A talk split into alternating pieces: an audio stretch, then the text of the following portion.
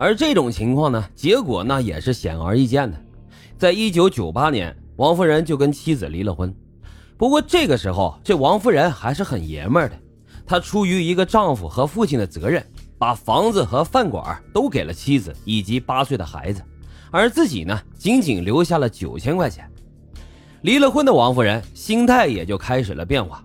她看着别人在同样的年纪都有了房和车，家庭美满，而自己啊却是婚姻失败、事业失败，可以说活的是一塌糊涂，这让他感觉到没有任何的希望。于是他便又一次开始了混日子，得过且过。可是他这种生活，那九千块钱很快就被花光了。为了搞钱，这王夫人又想到了年轻时候她抢劫的时候。她想啊，自己现在反正是一个人，孑然一身，为什么不干几件大案呢？像以前一样潇洒，那总比现在天天活的人不人鬼不鬼的强吧。于是，这王夫人就开始为抢劫做着准备。但是啊，这一次她要做的可是大案，并不是以前那种小偷小摸抢不了几个钱不疼不痒的案子。于是她开始在家里自制手枪，经过反复的尝试、反复的实验。最终，他顺利的做出了一把弹珠枪。该说不说啊，这王夫人的脑子要是用在正道上，那一定也能成功。可惜呀，他走歪了。这武器有了，王夫人又物色了几个以前在一起混的兄弟，组成了一个抢劫团伙。就这样，人手和武器都有了。接下来呢，便是寻找目标。于是啊，他就坐着公交车在这城里来回的转悠，寻找着目标。很快啊，一家客源非常多的手机店就进入了王夫人的视线。王夫人认为啊，来到这家店的顾客这么多，每一部手机呢也值不少钱，那这家店的营业额就一定很高。于是，王夫人就开始计划抢劫的行动。当天晚上九点半左右，王夫人及其团伙就来到了他们早就盯上的这个手机店的门口，撬开了手机店的卷帘门，浩浩荡荡的就闯了进去。然后很迅速的将展示柜里的手机一个一个的就装进了袋子里，而王夫人呢，则是直奔收银台去偷取现金。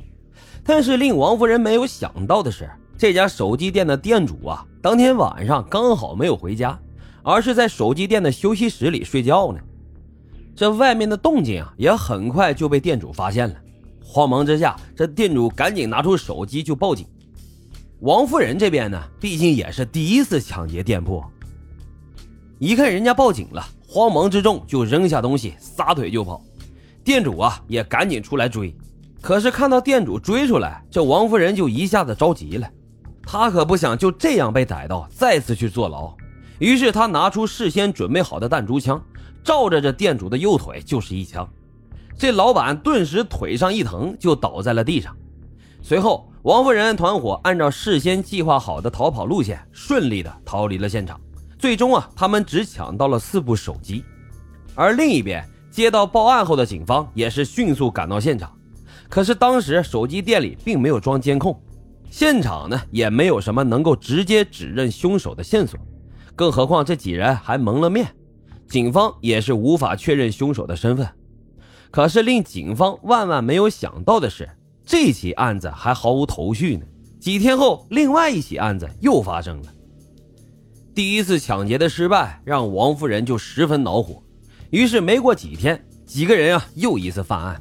不过这一次，王夫人决定去抢劫出租车，因为她觉得这出租车的现金还是比较可观的。